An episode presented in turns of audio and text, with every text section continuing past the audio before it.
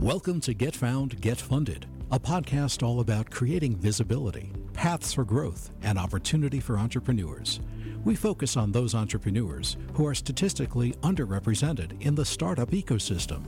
Your hosts are Zena Island, president of X Plus PR, a media relations agency, angel investor Aurelia Flores, managing member of Athena Digital Media Group, a digital marketing agency, and angel investor Christina Francis, president of Esteem Logic, an information technology, consulting, and training firm. In each episode, you will meet a new startup founder, hear about their company and where they are now. We then focus on one key challenge facing that entrepreneur, a challenge that is common among startups. Each episode also features a guest expert to weigh in on the challenge. Welcome to Get Found, Get Funded. Hello, welcome to another episode of Get Found, Get Funded. This is Zena Island. Today, our topic is community. How do I grow my network and connections? We're speaking with Vendoo. The Vendoo platform is known as a seller's best friend. Vendoo allows you to easily cross post and sell items on multiple pl- marketplaces. It is a platform that allows users to fill out sales details once and then post in multiple marketplaces. Vendoo currently has a functioning prototype listing onto all three marketplaces eBay, Etsy, and Poshmark, and easily manage them from one place. At the moment, they have finished the staging process and now in production, onboarding new clients for testing. They are currently bootstrapping and looking to raise 250,000. The company URL in case you're interested in donating. vendoo.co. Hi, this is Aurelia. We're here with two founders of Vendoo. Thomas Rivas is the founder and CEO. He's a native of DC and a University of Maryland alum who graduated with a double major in marketing and international business. He also has a technical background, having learned to code after graduating college.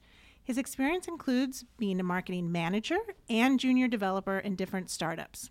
He's been selling online for over seven years, which led him to create Vendoo, and we'll talk about that in just a minute. Josh Jeem Asisan is a co founder of Vendoo and part of the marketing team. He has been a full time reseller for over 12 years, beginning when he opened a physical sneaker store at the age of 20, impressive, while he was in college studying business management.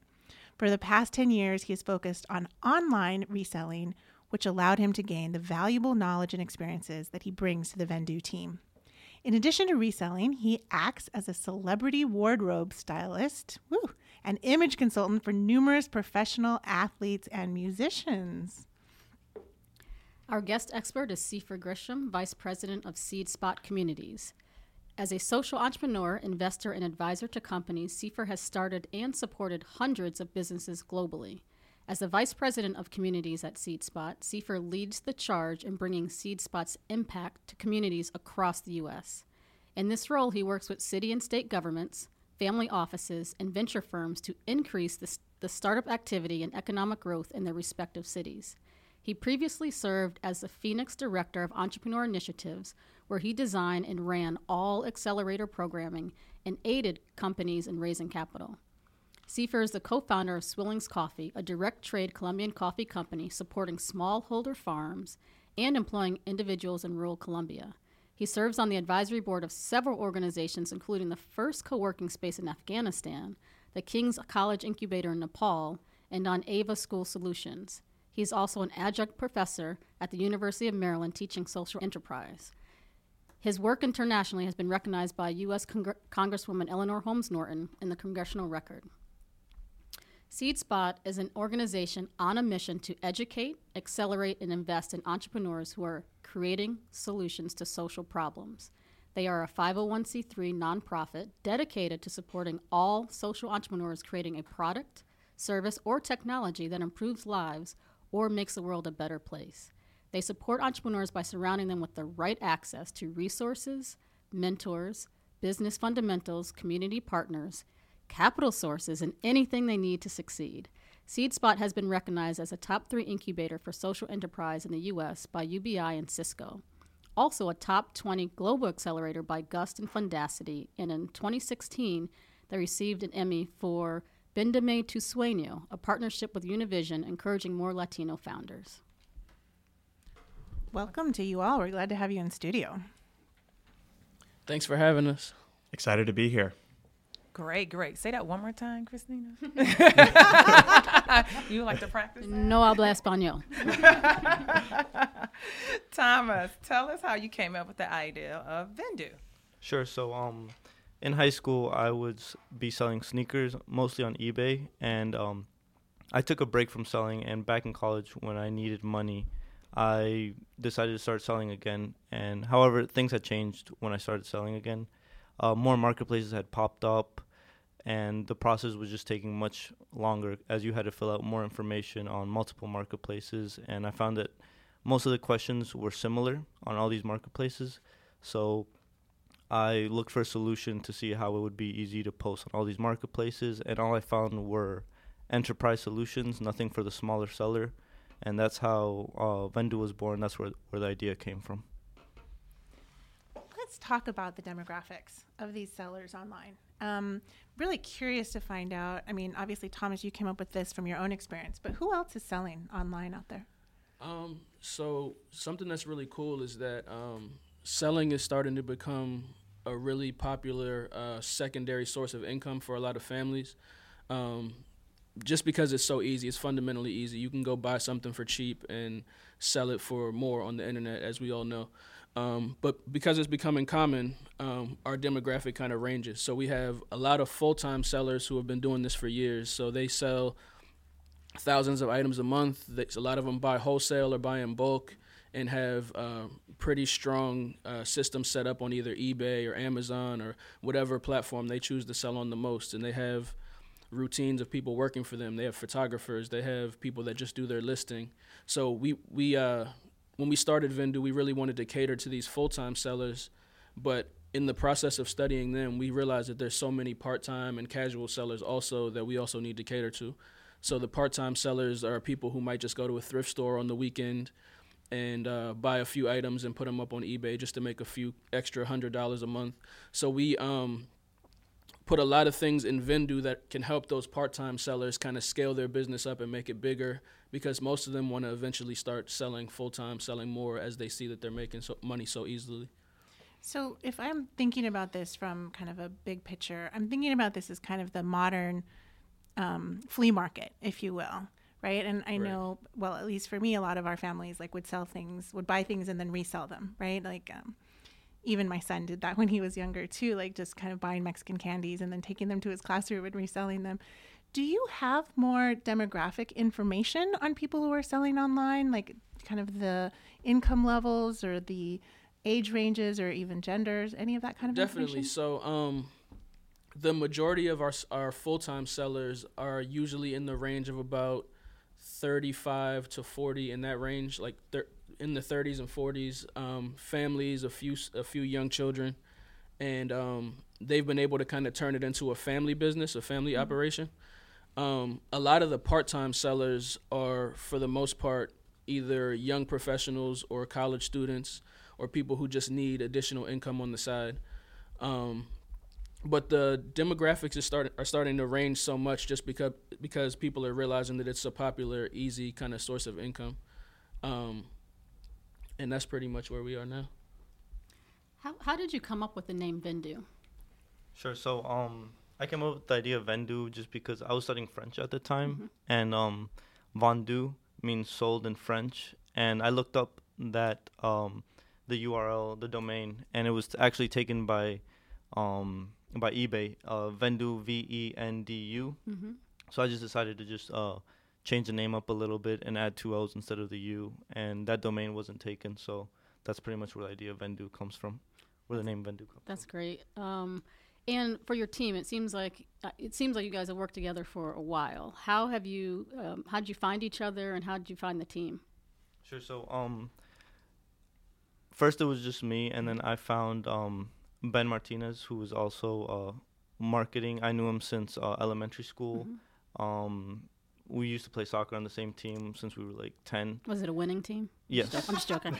state champions. yeah, I'm just kidding. More than a winning team. Um, and then uh, Josh, I've known him uh, for a while. Well, I haven't known him from a while, for a while, but like I used to go to his physical store and also bought stuff from him online. And I thought he was he would be a great addition to the team, so we reached out to him.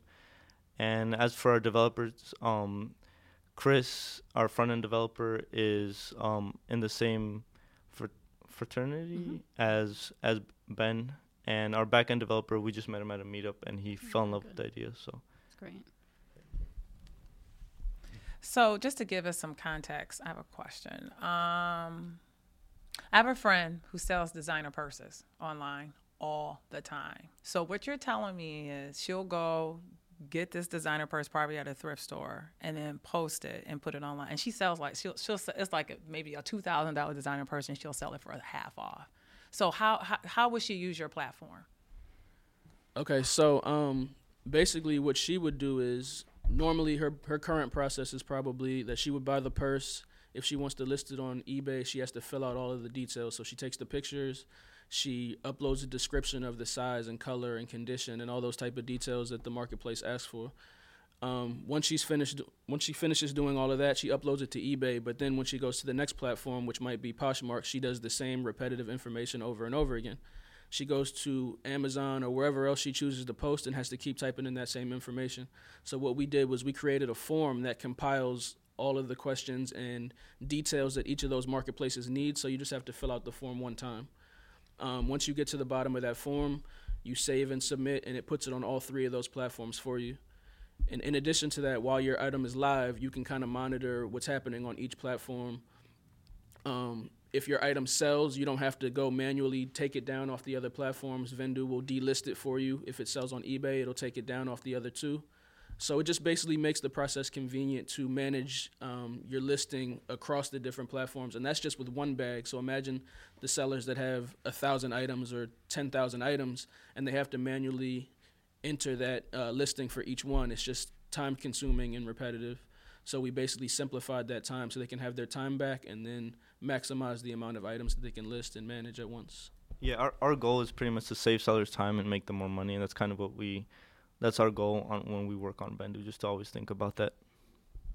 And so you currently have a functioning prototype, and congratulations on that and having that uh, iteration one.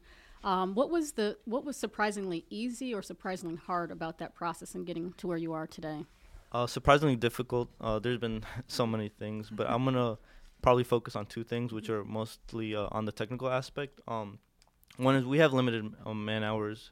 Um, we're bootstrapping, so it's kind of been like, you know, you have to launch an MVP, and it's kind of been hard because we have like such great ideas that we want to do, but we have to really choose like what features we want to include in this MVP. What's like invaluable, like to help save sellers time and make them more money. Um, and it's just you know choosing what features to include and which ones to leave out. Um, and work on later. And also just um when you hear about like Vendoo, you know, posting onto three marketplaces, it sounds fairly simple to build, but the technology behind it is just is actually like pretty complex um cuz each marketplace has you know th- different logic, different terminology.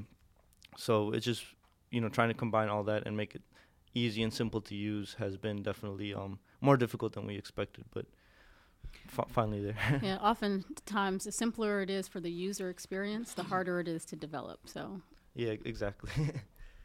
and um, as far as um, what's been easy to complete, I wouldn't say easy, but um, I think it's been the easiest for us. Is really been like um, our customer base. Uh, we studied them from like Instagram to kind of really learn like uh, how they list and all that, and then um, since they're on Instagram, you know, it's it's fairly open. The community is really really open. Um, so we've been able to study influencers, mm-hmm. and then we actually started going to meetups and conferences, and um, they've been great. You know, um, they love that we're there. Uh, they love that we're building something for them, and um, you know, they always show support. Um, everything has been all the growth has been organic. We haven't had to pay for any ads, uh, any shout outs. It's all been organic. So that's been um, I would say probably the easiest part of this. Are most most of those meetups and conferences local or they uh, national? No, we've definitely flown out. Uh, we drove to Chicago for a meetup. Um, fl- flown out to San Francisco, flown out to Portland, but it's uh, it's definitely been worth it because there's nothing like actually getting to know your user and actually you know building an actual relationship with them. Because you know once once there's competitors, you know having been like you know having shared a beer, or, like having had a beer with with a founder of the company, that's really what's going to make the mm-hmm. difference. So. That's true. It definitely do. Those networks and connections are so important. Um, so, why are you so focused on broadening your network and connections to grow your company? And you kind you kind of talked about it a little bit just a minute ago. Can you give us some more information on that? Yeah. So, um, definitely, uh, I think having a great network is um, almost as important as having like a great team in the beginning, just because it's um, really like the little things that count in, in the beginning. Um, such as uh, you know, if you need talent, if you need developers. Um, for example, right now my network isn't that great, having just been been out of college compared to somebody that's you know been in the field for 10 plus years. So I have to go to all these meetups, which is you know time that I could be using um, working on Vendoo. So it just um, instead of somebody who's already been in the in the startup community for like 10 years, you know, you can just text somebody and find a developer as also when it comes to like raising money, it's been fairly difficult. Um, you know, I don't have that many, that many connections, so I have to again like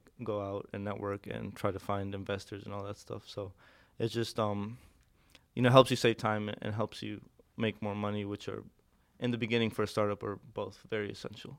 So.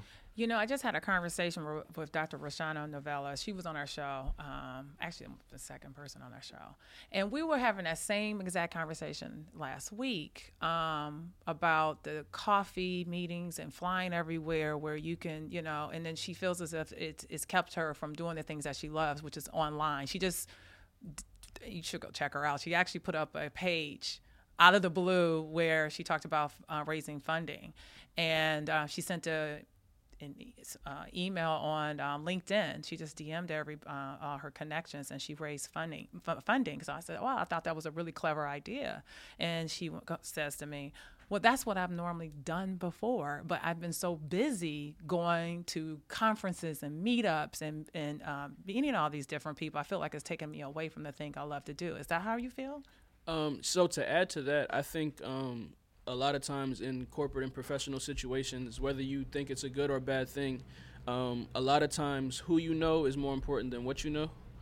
Um, and a lot of companies with amazing ideas or, or incredible solutions to problems might not have the resources to get in touch with the person they need to get in touch with to scale their business or to find um, they might not have access to uh, good lawyers at the beginning or different things that they might need to help grow their brand and um, when you expand your network, you can kind of tap into other people's relationships and other people's um, resources that you can kind of tie in and, and put back into what you're building when you don't have them at the beginning.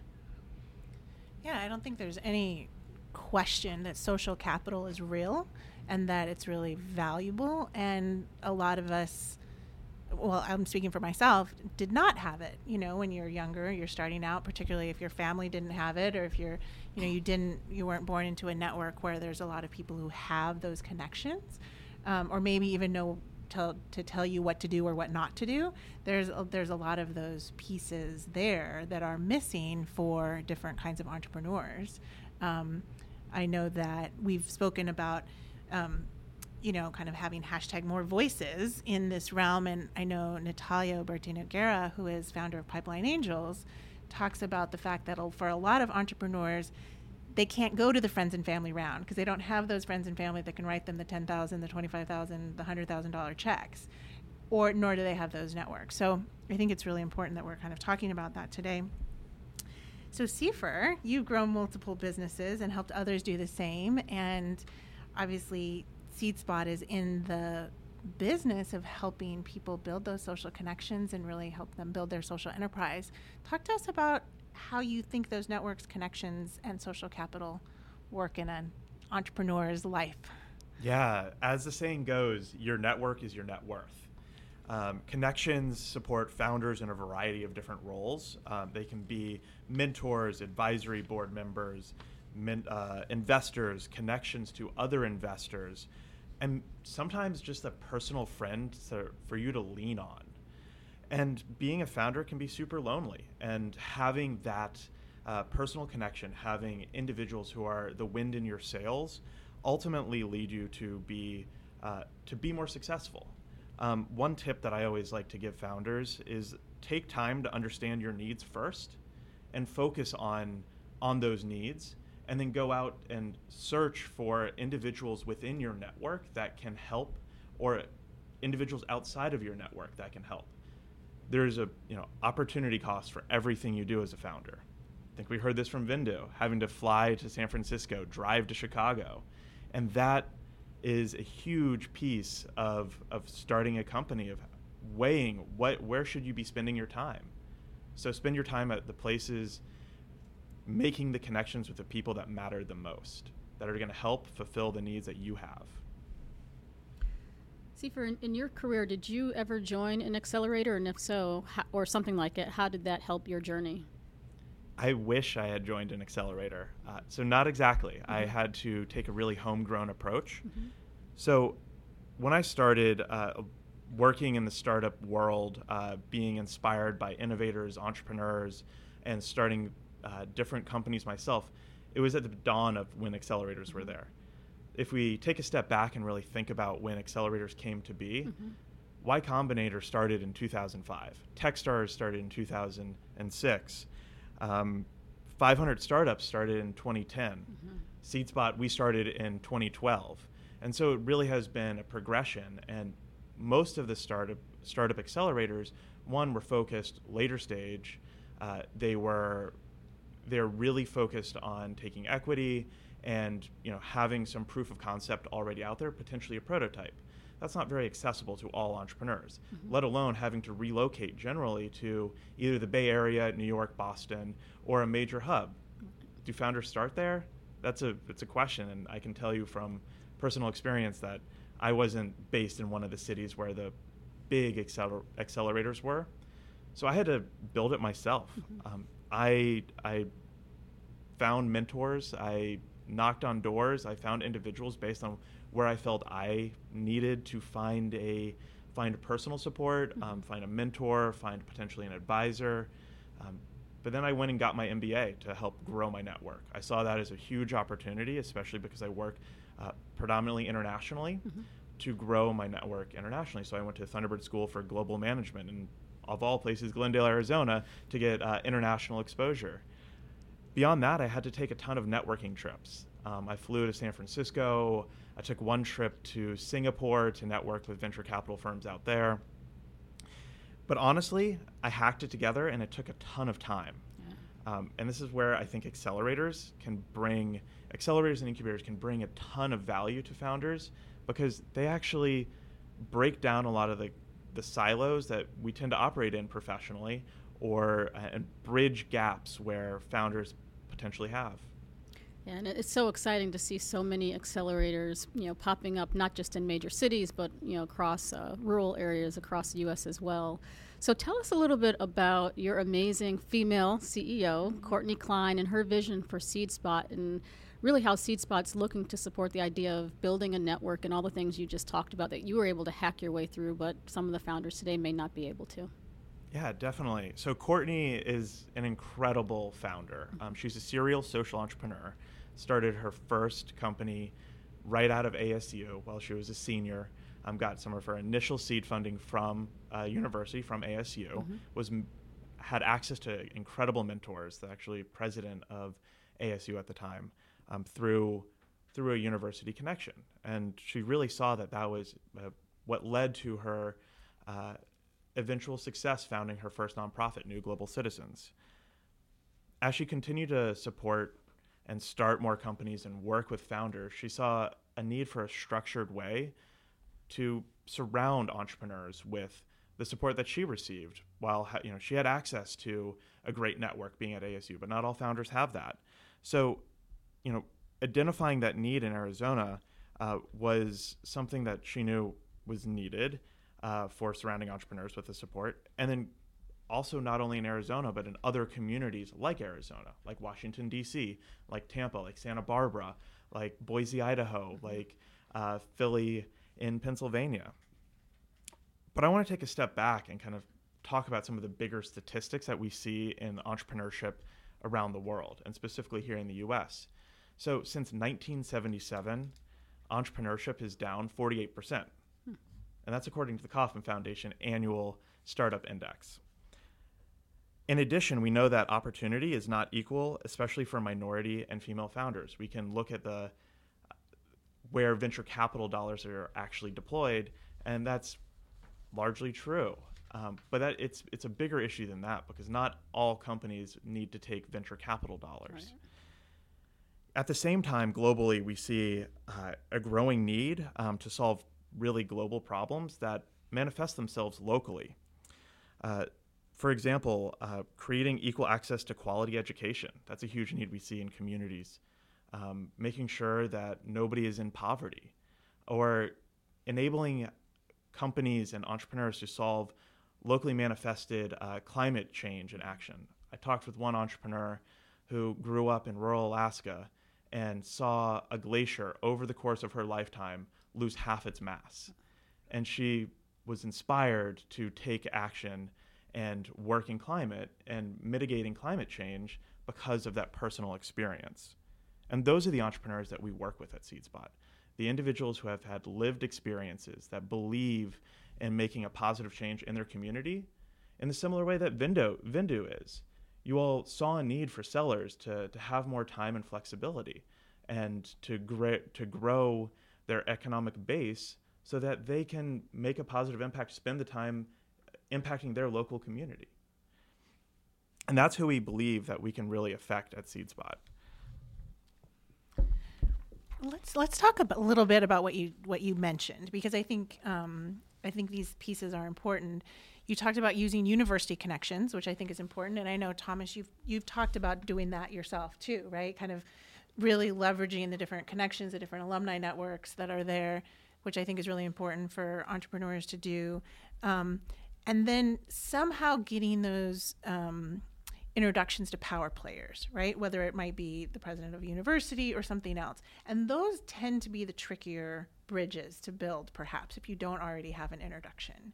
Um, do you want to share something, perhaps, from your background of how you managed to bridge that gap or how you managed to get that introduction? Or did you just kind of you know, bug them long enough that somebody answered you, or what, what, what did you do to kind of have some of that um, that bridge built? Yeah, that's a that's a great question, and it's about making opportunity for yourself and knowing the individuals that and organizations that can help help you bridge those gaps.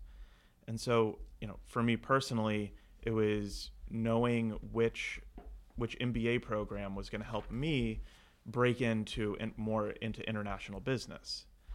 I think for startups, uh, it's really uh, really important to to take advantage of incubators and accelerators. Um, so there is a global accelerator learning initiative. Um, they study the effects of acceleration on startups, and they know that for every dollar invested into an accelerator, a founder gets two dollars of value out of it. That's an incredible RO, you know, return on investment there. And so, at SeedSpot, we really take it into a into a realm of personal um, really personal like connections. So we work with mentors, content experts through a variety of our programs. Um, the two programs we run, Two Day Launch Camp and our eight week Impact Accelerator, are focused on bridging those gaps. So we have structured ways to bring in top tier mentors at the right time to for the entrepreneur's needs. So we have someone on our team that is constantly asking our entrepreneurs, "Hey, what do you need? What are your what are your biggest obstacles that you're facing this week, this month, this year? And then we go find mentors that have that. We have the ability as an organization and support of great founders and supporters and partnerships to bring in some really top tier talent. So I love how you talk about bridging and um, bringing in mentors to help you. So, what is your application process? I'm curious to know how does someone apply to be a part of this program? That's a great question. So, our main program is the Impact Accelerator, and this is eight week program culminates in a demo day both a investor pitch night but then also a community wide demo day that really puts the wind in the sails because we know connections are not just investors but the broad community to build uh, to build the support and the the traction momentum behind a behind a founder. So in order to get into that program it's a two step process. One it's online application and then we have a screening process there uh, and then it's a actual interview process. But the interview is not just with the SeedSpot team. We leverage our mentors, our content experts, and most importantly, our alumni that are building in the network to make sure that the the founders, you know, meet the ethos that we have established and are aligned with the SeedSpot core values. Um, generally, I guess I would say we look for drive, grit, determination, and coachability of a founder and being willing to pivot and change direction, falling in love with the problem that they're solving, not their solution. Uh, Christina and I are fighting for the mic right now because we're sharing. So uh, she she's burning with questions. So let me get mine out. So how many applications do you receive uh, for whenever you have a, and how many times do you open per year for applications? Yeah, so it, it depends, um, and it's a great question. So we run programs, we run these impact accelerators in communities across the US. And the reason why we do that is because we know that each founder, regardless of where they're based, should have equal access to participating in an accelerator program. So traditionally, we've run programs in Phoenix, Washington, D.C. We have several more on the horizon um, to, to give access to founders where they're based. Um, so for each program, it ranges several hundred applications generally um, per eight week impact accelerator. Now, I'd be remiss in saying that what do we do with all the typically it's around 15 to 20 entrepreneurs come into each accelerator. So what happens to the 80 odd individuals who weren't accepted into that accelerator? Well, we don't feel like that it's fair just to leave them hanging. And so we actually run two day launch camps for all of our entrepreneurs that actually doesn't it has a registration process and we do a quick screen to make sure that we're the right fit for where they are that they're not too late that they're just starting out that they that they can really benefit from the support that we offer.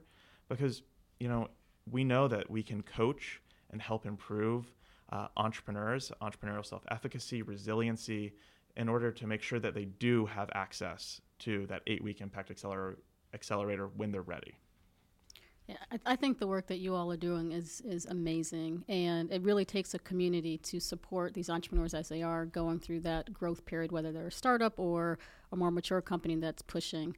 Um, and I think, as you know, I spent 12 years at Booz Allen Hamilton, and I was really thrilled to see that Booz Allen is one of your sponsors here in the DC area.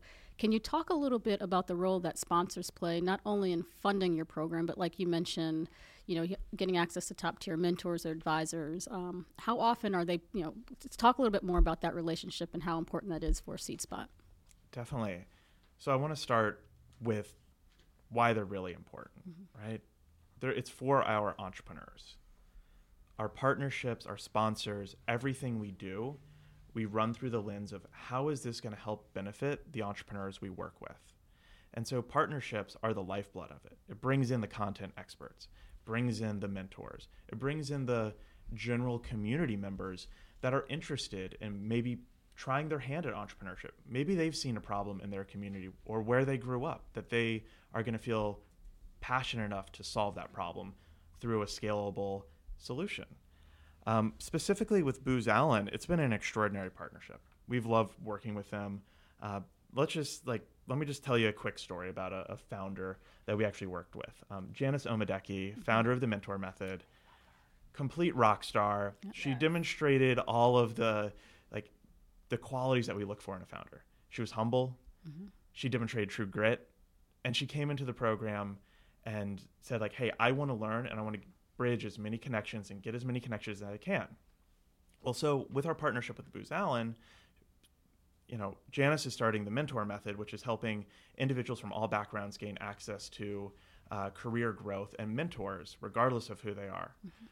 And one of her major clients and target client base is going is corporates, corporate, uh, you know, consulting firms, large, just generally large corporations.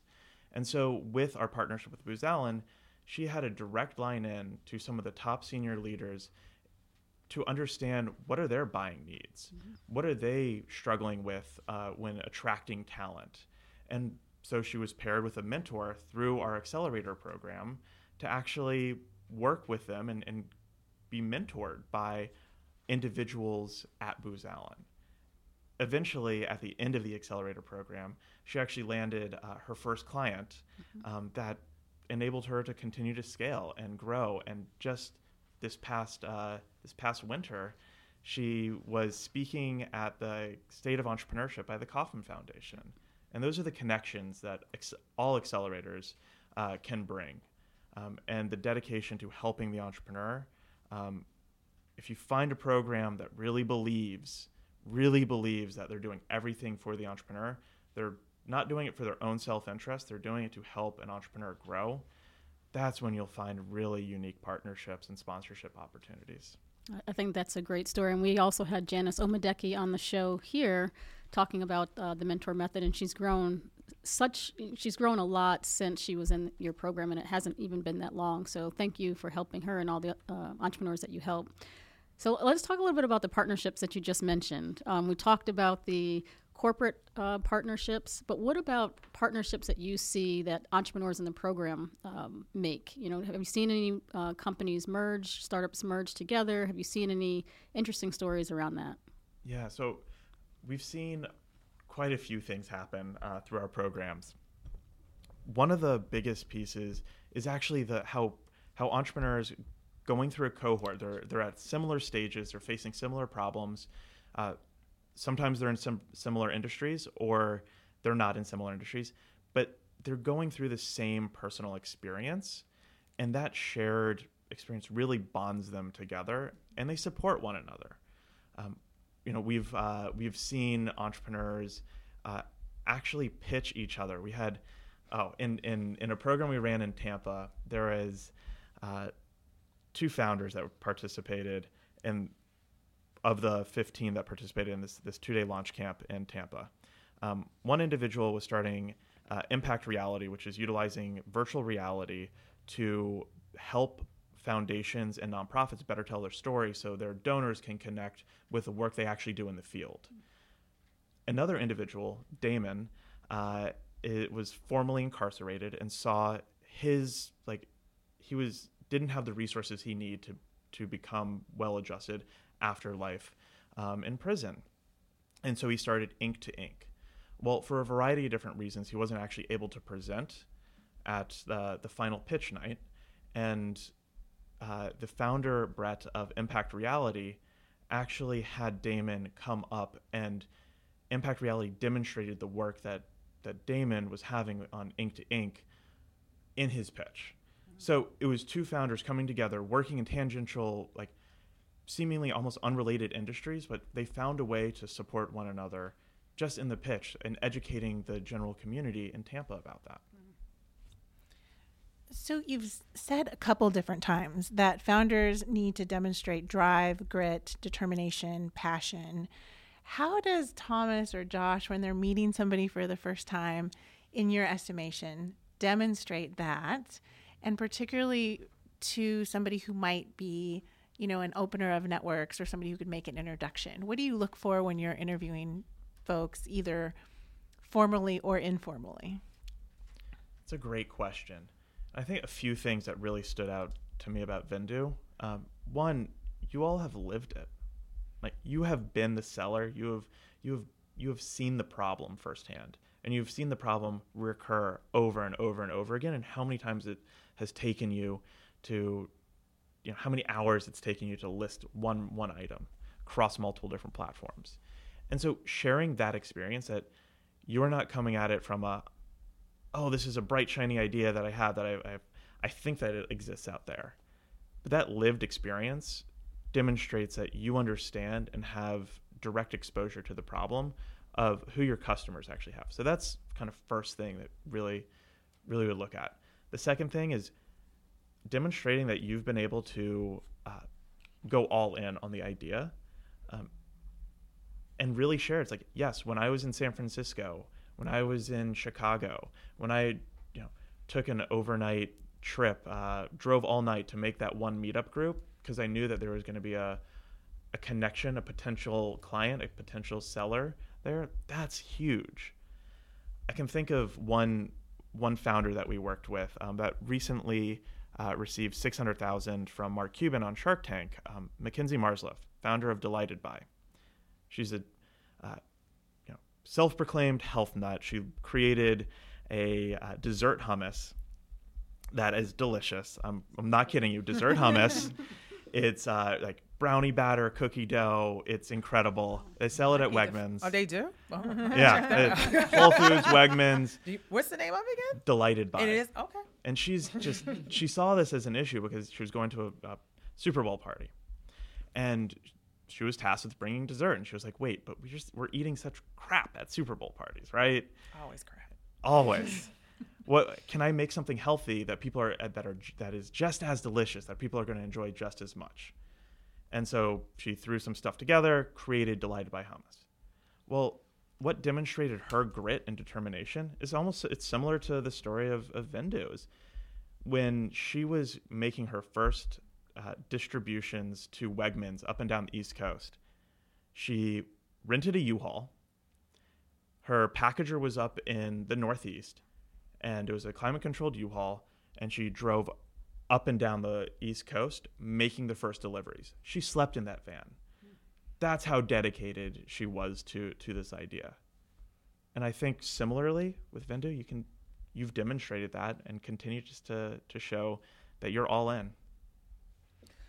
I'm to jump in and talk about PR a little bit, but before I do, um, Vendoo, do you have any stories you can like to share? Uh, something similar, of, like what, what he just told that you've been through so far? Because those are some of the stories you can use to help uh, elevate your PR and talk about. So you can talk about Vendoo. Um, definitely will. I mean, like we mentioned before, even flying to San Francisco um, to meet sellers that we were just friends with on the internet. So we had built relationships with people just through direct messages and comments and things like that. And then for them to have an event and we show up, them knowing that we're based in the DC area kind of meant so much to that seller community just in the uh, Southern California area that they it was, just, it was just very endearing to them to see like oh they really like want to get out here and see what we're saying and talk to us and shake our hands and things like that. And i think um, that's kind of what's become the staple thing that's like making everybody so loyal and, and wanting them to they kind of feel included in the product and they feel like they're building it with us because we've been there and seen them face to face and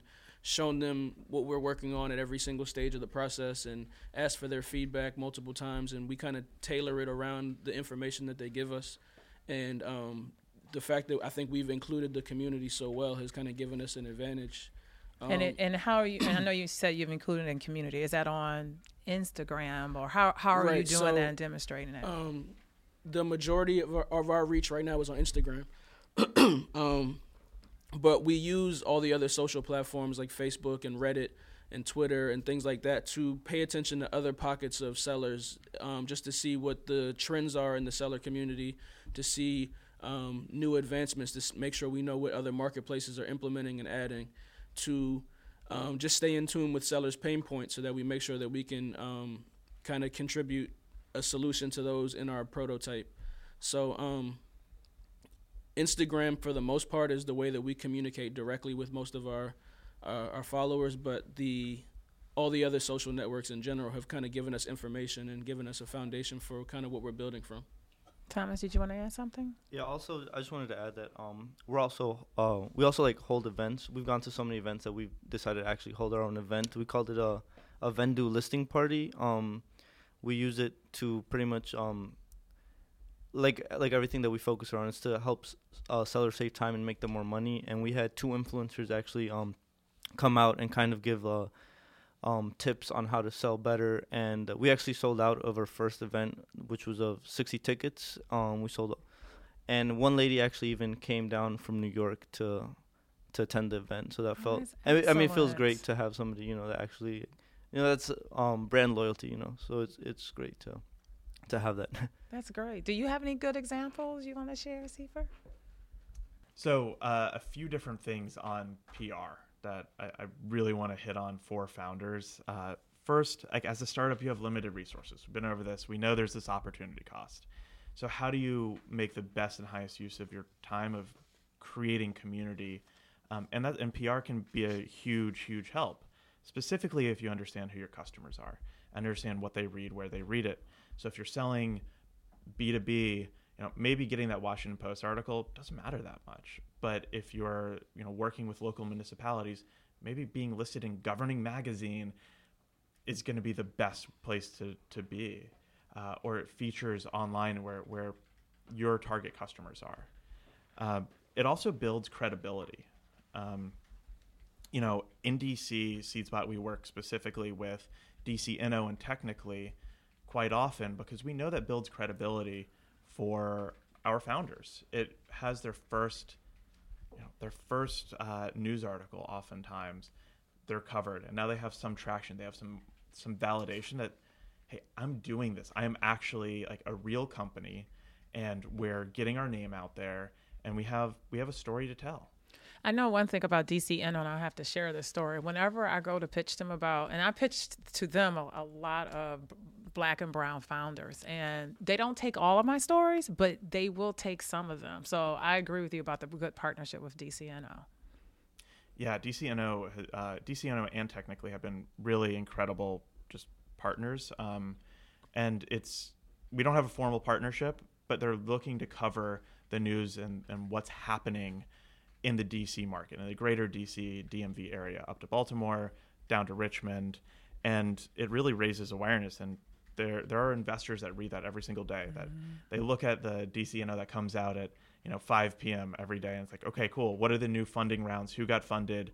You know, what are the the first look is my one of my favorite things to see. Mm-hmm. Who are the founders? Who are, yeah. what are they doing? What are they what, what are they working on?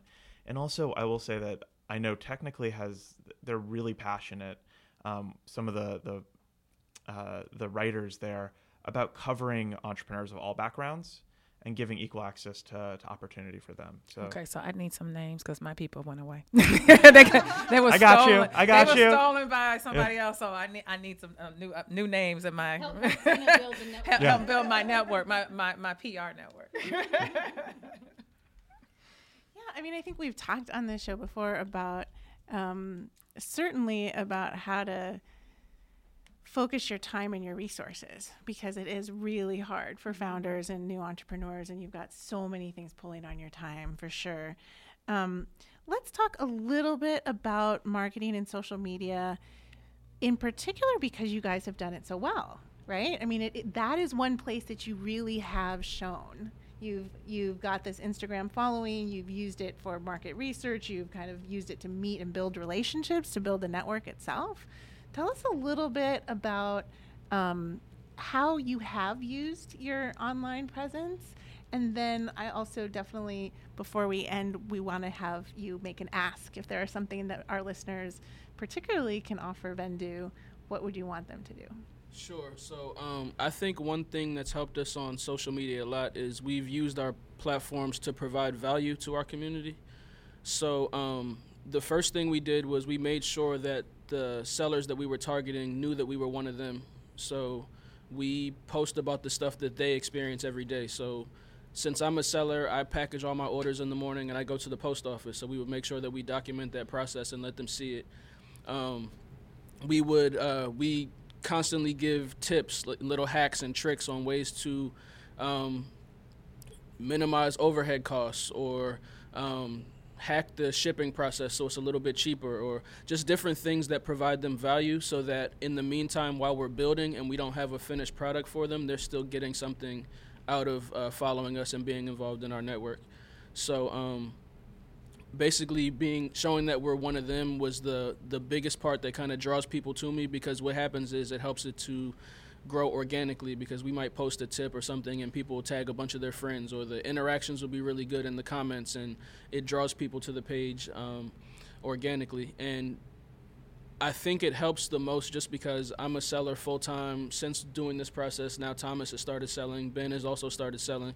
So um, everything that I'm going through on a daily basis, we kind of relate to the sellers directly. And um, I think social media is more about building a narrative around your company. Um, when you can sell lifestyle it's easy to sell a product. So we we're involved in their lifestyle. We're involved in the same things they're involved in. So they already buy into our vision and they buy into what the company's trying to to solve. I just want to highlight something you said right now because I think this is so important in what you have done um, online on social media, but just in building networks generally. You said you provide value first so that people connect with you and that they'll come back. And I think that's kind of certainly when people are talking to me about building a network and kind of you know really creating those connections with people that you might not otherwise know that might be power players that might be people who can provide potential partnerships for you or other kinds of introductions you know reaching out to people and providing value first and seeing if there's something you can do and i think particularly i know thomas you've mentioned a couple times being a young um, founder, somebody who doesn't have all of that expertise, you may not think you have a lot to offer. And I'm here to tell you, as somebody with some years of expertise, um, that you definitely do, right? There's a lot that a young entrepreneur can bring to the table for somebody and, and show value in that relationship, right? Just by kind of the networks you've already grown, the expertise you already have, the insight and the point of view that you that you are coming to the space with. I think there's a lot of value there. And so obviously you're doing it brilliantly, you know, in your social media. So I'll just kind of highlight that both for you and for other folks listening that this is kind of at the core of building really good networks is going in and make and and giving first. Um, so one thing that was kind of helpful for me, this is uh, my first startup that I've been involved in, but I've been in the entertainment industry and the fashion industry for a long time, and I was able to build a really powerful network on that side. So what I did was I started to use those relationships to benefit me in uh, this Vendoo uh, situation by basically just reaching out to everyone that I know has a lot of access and influence um, professionally that I've met, um, and just I give my pitch everywhere. I present the company to everyone. I don't know who knows who. I don't know who's willing to put a good word in for the company anywhere. So by doing that, I was able to sit down with like Gary Vee and different people who are. Um, who we want on the show, by the way. Let me just add sure, that right but now. like Gary I was able Vee, to sit down want with people that I didn't think I could get to. Um, just because of my lack of resources in the tech industry, but since I have resources other places, I just use those to benefit me here. Yeah, and you've you've built those relationships. You've built that network over time. Yeah. I also applaud you about your storytelling. I think the storytelling is helping you to build your network as well. Um, it's very key and it's very important. Uh, and continue to do that. And even by leading with the show, talk about how you came up with the name. I know Christina asked that question, and I'm a Francophile, by the way. so I, I immediately, I, mean, I was already interested in hearing about more from you, but it caught my attention. I was like, oh, it's a French name. Oh, I love that. So you just don't know what those little those hot buttons are that will touch that person to listen to the you know the story and then continue to buy into your platform. So thank you all for just a great discussion. It's my job to synthesize everything that we talked about. Um, but before we end, where can our listeners find you? Okay, so we're on Instagram at vendoo.co, V E N D O O.co. Um, that's also our website. Um, Our email. Also, if you want to uh, contact us directly, um, our team email is hello at vendoo.co. So you can also reach us there. And, and Aurelia, you wanted them to do an ask for our listeners. What is the ask for our listeners? Yeah, sure. So, um, well, this uh, podcast is kind of about network, and like I said, our network in the tech industry isn't as big um, as other people. So definitely, um, just introductions. We don't. We just want to have introductions to either investors or accelerators, and uh, we'll we'll do the storytelling. We'll try to you know get in there, but we definitely just want introductions. Who, who's your ideal partner or partners? Um, any accelerator with um that has uh, definitely had success. Um, it's not so much about the money; it's also about like the little things that um accelerators have, such as connections, like he was talking about. Um, and also they all the little uh, perks they have, you know, the software and all that. So, So definitely. Thomas meet Seifer. Seifer Glad we could sit together. Can I just ask Seifer a question real quick? Mm-hmm. So at the stage of the company that we're at, the stage of the process, um, we have five founders, but we're bootstrapping it. So we're paying all of our expenses out of our pocket. And um, since we're all adults and we're not living with our parents or anything, we have living expenses that we have to cover. So we have to delegate a certain num- number of hours per week to making sure our bills are paid by taking other projects, other jobs, other things. Um, when we do raise money, is it important uh, first and foremost to pay ourselves something so we can cover those living expenses and be all in full time, or is it better to bring in help around the board, whether it's development or other places? How's what's the best way to use that money at the beginning? That's a great question. That's a great question. a and loaded question, yeah. it depends. Um, and so it, it really depends on the situations of the individual founders, their life their life situations. You know, often, uh, so at SeedSpot, we've worked with founders who uh, are you know 55 plus, have full families, are the head of the household. They have a lot of responsibilities. They don't want to put the house up because that's their their nest egg for their grandchildren or for their children and the their responsibilities are very different than being you know potentially an individual uh, who's not in a relationship who can live on ramen for a long time. Uh, been there. Uh, it's so I can't give you like a this is the the right answer. So a few things that I would definitely point you you know in the direction of one making sure that you have a operating agreement with you and your founders um, and understanding who you know who's responsible for what and what their roles are in the company. Because that having that very clearly detailed at the beginning is going to actually help mitigate when you do raise money who gets paid first and why um, and work through those issues and who has the decision making power because you do have a lot of founders and that like, that can lead to messy decision making um, and so making sure it's very clear and explicitly laid out at the beginning is going to help with that.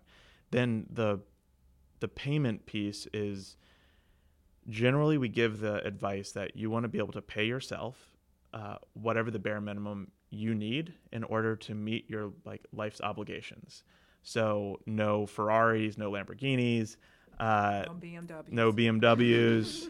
you know, if you're when you raise a round, um, especially for a seed round, it's going to what's going to move the needle on the business to get the most done. Generally, marketing. Um, once you have some product, you know, market fit, and you have that traction, um, and then some development. Thank you. Any, any other questions for Sefer? All right, and Sefer, where can our listeners find you? Yeah, definitely. So, uh, SeedSpot, uh, www.seedspot.org, and that's S E E D S P O T dot O R G. Um, we're on Instagram, Facebook, etc. Um, you can email us directly at contact, C O N T A C T, at seedspot.org, um, and we're happy to help. And we run programs um, across the U.S. Um, to help founders really launch and scale their business. And do you have an ask for our listeners at all? if you're an entrepreneur, take the step, do it. Get out of the garage, get out of the studio apartment, find a program that's going to support your needs. Um, SeedSpot, we have several programs, but there's a host of different resources in your community that can fi- that you can find. If you're a potential sponsor or partner, um, or a potential mentor, you've been there, done that, raised rounds, cut your teeth as being an entrepreneur, or have a deep uh, set of industry expertise we would love for you to be part of our national mentor network to help founders like uh, and help companies like Vendoo. So great. Thank you all again. Uh, so today we talked to the founders of Vendoo and Sefer Grisham from SeedSpot about the importance of growing a network and connections as an entrepreneur. Sefer reminded us that your network is your net worth. Thomas indicated that he believes having a great network is just as important as having a great team, and he's built a great team so far. But as a founder, especially a bootstrapping founder, it takes a lot of time to build a network. It could be really time consuming. You've got to weigh your time and make decisions about each meeting. Since Y Combinator launched in 2005, accelerators have continued to be a resource to entrepreneurs. Sefer reminded us that many entrepreneurs have had to hack their way through the network process. But accelerators like SeedSpot that launched in 2012 provide a structured way to bring top tier mentors, advisors, and surround entrepreneurs with all that they need. And yes, all. It's everything that you need access to top tier mentors, access to executives at large companies, and even the opportunity to learn and work and network with other entrepreneurs. They do this with community partners. Partners are the lifeblood of this ecosystem. For every $1 invested in an accelerator, a founder gets $2 of value. I thought that was a great point. Accelerators help founders validate ideas, gain traction, build a narrative around their business, optimize opportunities per- to provide value for customers, and even understand agreements with founders. And most of all, it helps to build a strong, sustainable network. As Seifer mentioned, and as Thomas and Josh have shown, if you have drive, grit, determination, and coachability, you will be successful. So, Thomas and Josh, keep falling in love with the problem you are solving. We look forward to all of your success in the future. And for our listeners, please go to our website, www.getfoundgetfunded.com, download our newsletter, and do not miss an upcoming episode of Get Found, Get Funded.